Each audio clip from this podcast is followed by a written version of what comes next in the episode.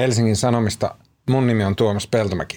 Tänään pääministeri Sanna Marin kertoo tarkempia tietoja siitä kaikkein raskaimmasta aseesta, mitä hänellä on käytössään taistelussa koronavirusta vastaan, eli jonkin asteisesta liikkumisen rajoittamisesta, joka lievennettynäkin versiona tulee aiheuttamaan suuria vaikeuksia isolle osalle suomalaisia.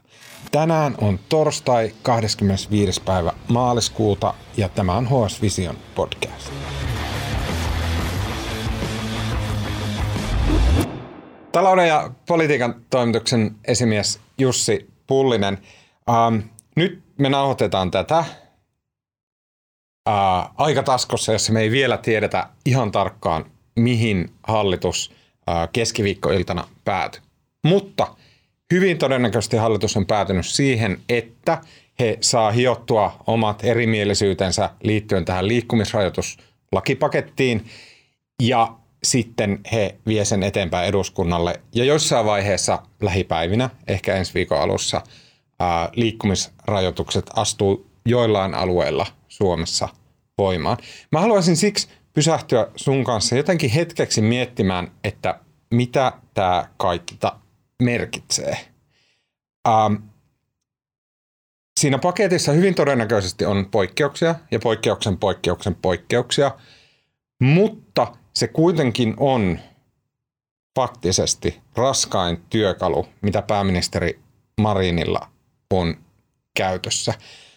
Onko Suomen tilanne, Jussi, nyt sellainen, että se on niin aikuisten oikeasti niin vakava, että hallituksen kannattaa ottaa suurin leka, mitä sillä on? No ainakin se on pahempi jollain tavalla, kun se on oikeastaan tämän pandemian aikana ollut, että sairaalahoidossa olevien potilaiden määrä ja sairaanhoidon tarve on suurempi tai käynyt jo suuremmalla tasolla kuin tuossa viime keväänä. Ja meidän ilmaantuvuuslukukin on täällä Helsingissä ja Turussa tosi korkea. Että kyllähän me tästä, niin kuin, jos vertaa siihen, mitä oli viime keväänä ja mitä on nyt, niin nyt ollaan ikään kuin samantyyppisessä tilanteessa. Että niin kuin ei Suomi mikään onnella ole. Että ehkä se kesän tukahtuminen niin kuin aiheutti sellaisen tunteen aika monille, ehkä politiikassakin, että korona on taputeltu, mutta nyt kyllä tämä ikään kuin saapunut toinen tai kolmas aalto ehkä niin on aika paha. Euroopankin mittakaavassa ei me olla niin kuin pahin alue. Viro tuossa vieressä on tietysti niin kuin pahin alue, mutta kyllä ainakin hallitus olisi ehkä jollain tapaa jopa vastuuton, jos se nyt ei varautuisi siihen, että tämä vaikka ponnahtaa tästä tuplaan tämä luku. Että me ollaan semmoisella kynnyksellä, mistä terveysviranomaiset koko ajan puhuu, että jos tästä eksponentiaalinen kasvu lähtee, niin se pomppaa tosi nopeasti tosi ylös. Mm. Ja jos tämä on niin vakava tilanne, niin miksi sitten ainakin näytti siltä, että hallitus niin kuin hiero sinne omaan esitykseensä, eli tähän lakipakettiin, jolla nämä liikkumisrajoitukset jossain muodossa sitten tulee voimaan, niin hallitus niin kuin hiersi sinne sisään poikkeuksia ja poikkeuksia. Semmoisia, niin kuin, että alle 12-vuotiaat lapset saisi leikkiä vapaasti muiden lasten kanssa, ulkona saisi liikkua omaan kotitalouteen kuuluvien ihmisten kanssa tai enintään 2 muun ihmisen kanssa. Liikkumisen olisi perustuttava välttämättömyyteen tai virkistymiseen. Meidän kollegat Iltalehdessä, he jopa arvioivat, että nämä hallituksen nyt miettimät ulkona liikkumisrajoitukset, niin että ne käytännössä vastaisi sitä tilannetta, mikä meillä aikuisille on jo nyt. Joten mikä järki pääministeri Marinilla on pistää tähän niin paljon kiinni sitä arvovaltaa ja ihailua ja arvostusta, mitä hänellä on, ja sitten saada aikaiseksi ehkä vaan niin kuin pahaa mieltä ja hyvin vähän rajoituksia? Meillä ei ole niin kuin valmiina tämmöistä niin kuin pakissa olevaa jakoavainta, niin kuin liikkumisrajoitukset, jotka voitaisiin näin vaan ottaa ja napsauttaa päälle. Eli tässä luodaan myös se työkalu osin sen takia, että jos me tältä ikään kuin jyrkänteeltä pudotaan tai ikään kuin ylöspäin lähdetään, niin se tauti tautinumeroissa, niin sitten tällä jakoavaimella voidaan sitten vääntää vielä sitä kireämmäksi, kun se kerran on ikään kuin luotu. Että tämähän ei, jos tautitilanne pahenee, niin nämä ikään kuin nykyiset poikkeukset, jotka tähän luodaan, ei ole mitenkään niin kuin lopullisia tai semmoisia, joita ei sitten enää voisi muuttaa. Että se ikään kuin valetaan semmoinen jakoavain, jonka päätä voi sitten kiristää myöhemmin, jos se tautitilanne ikään kuin alkaisi sitä vaatia. Eli ikään kuin ylletään periaatteellinen kynnys, niin varmaan tällaista harkintaa siinä tehdään. Voi myös miettiä sitä, että entä jos hallitus ei näitä valmistelisi, että meillä on tässä useamman viikon ajan tautinumerot nousi aika karusti. Ja jos kuvitellaan vaikka sellainen tilanne, että hallitus olisi todennut, että ei me suunnitella tämmöisiä rajoituksia, että mennään näillä nykyisillä, niin me käytäisiin varmaan aika erilaista keskustelua, jossa niin kuin mietittäisiin sitä, että onko meillä varautuminen kunnossa ja ajatellaanko eteenpäin ja näin. Eli nyt ainakin hallitus luo sitä työkalua, jossa Marin on pannut kyllä oman arvovaltansakin jollain tavalla peliin ikään kuin sen puolesta, että se työkalu olisi sitten käytössä. Että hän on niin kuin selvästi asettunut sen taakse ja sitten jotkut muut puolueet on ehkä vähän epäilevämpiä. Ja kiinnostavaa tässä oikeastaan onkin se, että tässä on avautunut tämmöinen näkyvä poliittinen juopa näiden hallituspuolueidenkin välille tämän koronahoidossa. Mm. Sellaista ei oikeastaan tämän pandemian aikana on ollut viitteitä esimerkiksi ravintoloiden kohdalla siitä, että on tämmöistä ristivetoa siitä, että onko järkevää sulkea ravintolat tai pitäisikö ravintoloiden välille tehdä eroa, mutta nyt ollaan aika semmoisten periaatteellisten kysymysten äärellä. Eli keskustellaan siitä, että rokotusten jakamisesta maan eri osiin eritahtisesti tai sitten tämmöisistä liikkumisrajoituksista, jotka osuu eri väestöryhmiin eri tavalla, niin sitten yhtäkkiä vasemmistoliitto selvästi onkin vaikkapa epäilevämmällä kannalla kuin SDP tai keskusta ja puolet painottaa näitä asioita hyvin eri tavalla ja niin kuin tietysti katsoo niitä myös omien äänestäjiensä näkökulmasta niin kuin luonnollista onkin. Osaatko sä yhtään jotenkin tarkemmin tai enemmän selittää, että miltä vaikka vasemmistoliitto, kun he ehkä hallituspuolueista eniten on vaikuttanut siltä, että heillä on ongelmia hallituksen tai pääministeri Marinin hakeman linjan kanssa. He on eniten niin kuin sanonut, että heillä on niin kuin epäilyksiä ja nostanut epäkohtia esiin. Mikä se ajattelu siellä vaikka vasemmistoliitolla on siellä niin kuin takana? Miksi he vastustaa?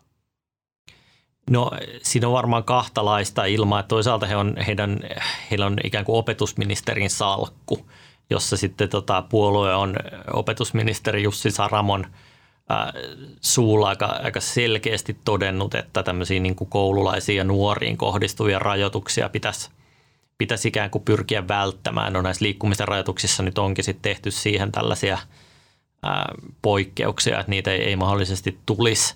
Mutta tavallaan, että he varmaan tätä kautta ikään kuin tämmöisiin nuoriin heijastuvia vaikutuksia tämmöisistä rajoituksista pelkää, että nuorilla ei ole autoja, joilla pääsisi karkuun tai nuoret ei ikään kuin pääsisi viettämään aikaa keskenään ja kaikkea tämän tyyppistä vaikutusta, joka heijastuu tähän opiskelu- ja opintomaailmaan.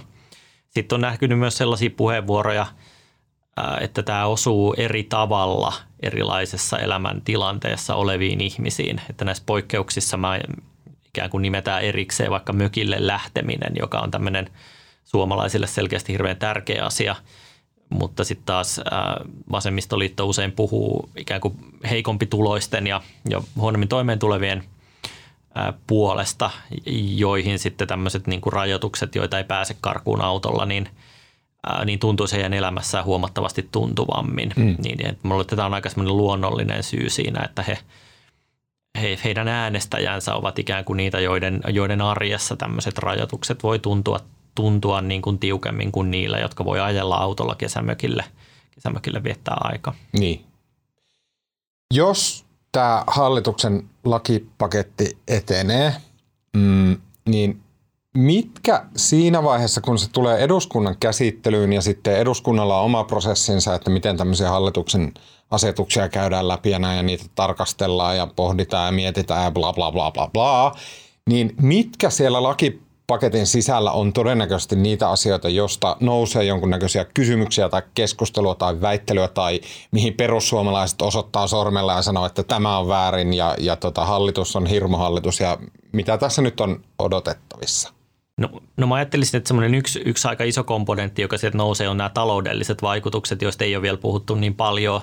Että jos tämmöisiä liikkumisen rajoituksia tulisi ja niissä ikään kuin ajateltaisiin, että esimerkiksi kaikissa kaupoissa ei olisi ok käydä, niin kyllä varmaan syntyy poliittistakin keskustelua siitä, että miten ikään kuin vaikka kompensoidaan tai onko syytä kompensoida sit näille yrityksille tätä tilannetta laajemmin kuin nyt tehdään. Suomen yrittäjät on tätä pitänyt esillä jo nyt tässä tiukentuvien rajoitusten alla, että monet yritykset on nyt jo pulassa ja tavallaan se, että jos asiakasvirrat tyrehtyy vielä lisää tämän takia tai sitten saatiin, että olisi rajoitettu ikään kuin vain tämmöiseen niin kuin välttämättömään asiointiin se liikkuminen, niin se iskee tosi lujaa näihin yrityksiin. Mulle tämä on semmoinen asia, joka tulee sitten tässä poliittisessa tarkastelussakin vielä vastaan. Sitten tällä ihan niin kuin juridisella puolella, tällä niin kuin perustuslakitarkastelun puolella, niin tämä tarkkarajaisuus ja tavallaan tarkoituksenmukaisuus on niin kuin sellaisia kysymyksiä, joihin varmaan kiinnitetään huomiota, että mikä on esimerkiksi semmoinen tautitaso tai niin kuin taudin kuva tai skenaario, jolla voidaan niin kuin katsoa, että tällainen niin kuin ulkona tai siis liikkumisen rajoitukset on tarpeellisia, että mitkä on niitä mittareita, joiden perusteella niitä voitaisiin sitten vaikka alkaa purkamaan. Että siitä täytyy olla, kun lähdetään tämmöistä rajoitusta tekemään, niin tietysti myös olemassa näkyvillä se tie ulos niistä. Eli meidän pitäisi sitten jotenkin nähdä se, että mitkä on niitä raja-arvoja tai tilanteita, joissa näiden ikään kuin se tarkoituksenmukaisuus sitten ei enää olekaan voimassa tai mihin kohtaan se tulee. Eli näiden rajojen piirtäminen jotenkin on varmaan semmoinen avainkysymys, mihin ei varmaan niin kuin semmoista, on kauhean vaikea sanoa, että mihin aivan niin kuin konkreettiseen pykälään se kiertyy, mutta siitä siinä on niin kuin lopulta ihan niin kuin kysymys, että missä menee se raja ottaa näitä käyttöön, kuinka paha tilanteen pitää olla, kuinka täynnä sairaaloiden pitää olla, kuinka suuri ilmaantuvuusluku vaikka Helsingin alueella pitää olla, että sitä jakoavainta pitää kiristää lisää. Ja sitten taas toisaalta, että milloin se niin kuin on laskenut niin paljon, että sitä voidaan alkaa löystää, niin näiden piirtäminen siellä. Tässä rinnalla, mä kysyn vielä viimeiseksi, tässä rinnalla kulkee koko ajan tämä kysymys rokotusjärjestyksen muuttamisesta.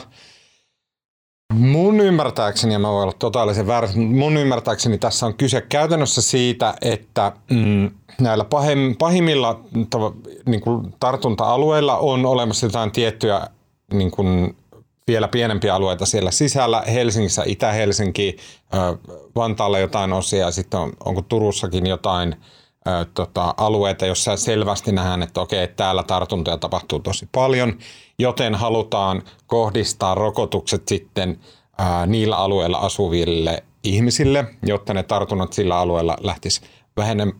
Käytännössä tässä puhutaan kuitenkin siis niin kuin maahanmuuttajavaltaisista lähiöistä ja tällaisilta, että sen alueen asukkaat rokotettaisiin, jotta se leviäminen niillä alueilla hidastuisi. Tämä kulkee tämän niin kuin liikkumisrajoitus lakipaketin osana tai mukana tai tällä tavalla. Minkälainen kysymys tämä on tässä kaikessa? No se on tavallaan, jos niitä voi jakaa kepiksi ja porkkanaksi, niin se on jonkinlainen tällainen niin kuin porkkanaosuus, jos nyt näin voi käyttää tällaista karkeata vertausta tällaisesta taudista, mutta et se on ikään kuin sidoksissa tähän, että jos me lähdetään ikään kuin sille tielle, että rangaistaan lainausmerkeissä näitä tautialueita, niin sitten tavallaan tämä on tietyllä tapaa sidottu siihen. Tämä on myös poliittisesti tosi vaikea kysymys. Keskustan Annika Saarikko on ehkä vähän varovaisemmin suhtautunut tähän. Hän on antanut ymmärtää, että mahdollisesti riskiryhmien rokottamisen jälkeen tätä voitaisiin ehkä muuttaa. Kansallinen tämmöinen rokotussuositusryhmä on ollut, että ehkä voitaisiin muuttaa jo tätä nopeammin. Eli tähän on syntynyt tämmöistä ikään kuin pientä poliittista keskustelua siitä, että mikä on oikea järjestys.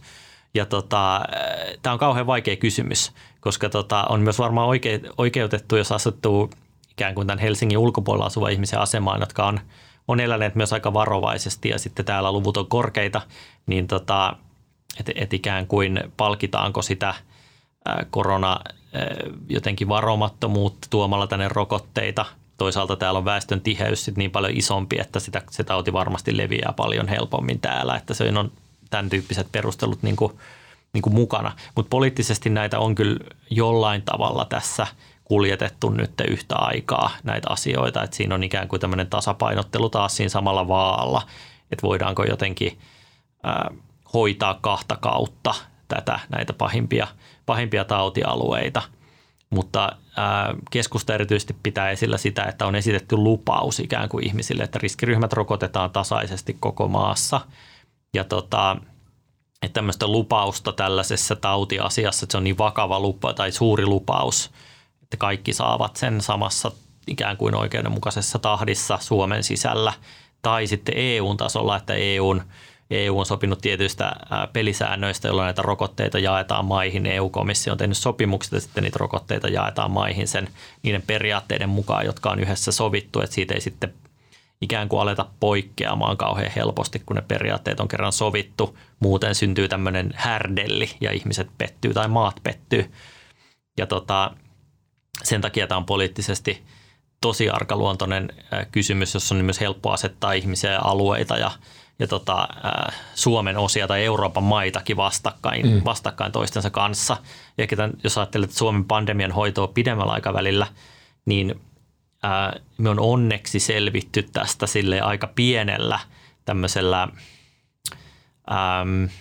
toisiemme syyttelyllä jollain tavalla. Vaikka meillä Uusimaa suljettiin tuossa keväällä kokonaan, niin siitä ei syntynyt semmoista jotenkin älytöntä ikään kuin vastakkainasettelua. Ja nyt tämä rokotejako on semmoinen kohta, joka on poliitikoille tosi vaikea, ehkä vielä vaikeampi kuin nämä liikkumisrajoitukset sen takia, että se niin kuin automaattisesti on luomassa tällaista vastakkainasettelua joidenkin ryhmien, joidenkin alueiden ja muiden välille. Ja sen takia sitten puhutaan tosi varovaisin sanankääntein, eikä sitä haluta nähdä vaan tämmöisenä Excel-laskuharjoituksena, koska siellä Excelissä se voisi näyttääkin ehkä järkevältä, että tiheästi asutulle alueelle, missä on tautia, niin kannattaa niitä rokotteita antaa, mutta se Excel ei kyllä kerro sitä koko totuutta. Helsingin Sanomien politiikan ja talouden toimituksen esimies Jussi Pullinen, kiitos. Kiitos. Tämän podcastin sponsoroi Helsingin Sanomien tilaajat. Jos sulla ei ole vielä tilausta, niin sellainen on sulle tarjolla osoitteessa hs.fi/parempaa kuunneltavaa, jossa on siis 14 päivän ilmainen näytetilaus. Sen avulla voit tutustua Helsingin Sanomien digitarjontaan ennen kuin teet sitten pidemmän tilauspäätöksen. Okei, tässä mun kollega Antti kertoo vielä, mitä muuta tänään pitää vielä tietää. Miten paljon koronatartunnat vähenevät sillä, että lapset ja nuoret käyvät etäkoulussa? Turun ja Helsingin yliopiston tutkijat on yrittänyt selvittää asiaa tartuntatautirekisterin avulla. HS.fi:ssä on laaja artikkeli kunnianhimoisen tutkimuksen tuloksista sekä vastaavista tutkimuksista Ruotsissa. Suomalaistutkimuksen mukaan 16–18-vuotiaiden koronatartunnat vähenivät merkittävästi niissä kunnissa, joissa siirryttiin etäkouluun. Toisaalta samaan aikaan etäkouluun siirtymisen kanssa monissa kunnissa tuli voimaan myös muita rajoituksia. Suoraa vastausta tutkimus ei siis anna, mutta vaikuttaa siltä, että etäkouluun siirtyminen joka tapauksessa vähensi jonkin verran tartuntoja. Jutussa kerrotaan kuitenkin myös, että THL mukaan lasten ja nuorten tartunnoista suurin osa tapahtuu muualla kuin kouluissa ja päiväkodeissa. EU-huippukokous eli EU-johtajien tapaaminen alkaa tänään kello 15 Suomen aikaa. HS.fi seuraa tapahtumia koko päivän ja illan. Kokous käydään tietysti videoyhteydellä, koska Euroopan koronatilanne on niin paha. Asialistalla on isoja kokonaisuuksia, kuten miten avata yhteiskuntia ja mikä rooli siinä on rokotuspassilla, jonka avulla voisi tulevaisuudessa päästä matkustamaan maasta toiseen. Myös Yhdysvaltain presidentti Joe Biden osallistuu kokoukseen. Donald Trump ei tehnyt niin kertaakaan virkakautensa aikana. Kiitos. Kuva- ja äänituotannosta sekä leikkauksesta vastaa tänään Janne Elkki. Mun nimi on Tuomas Peltomäki ja tämä podcast toimitetaan Helsingin Sanomien Visiotoimituksessa. Nähdään huomenna.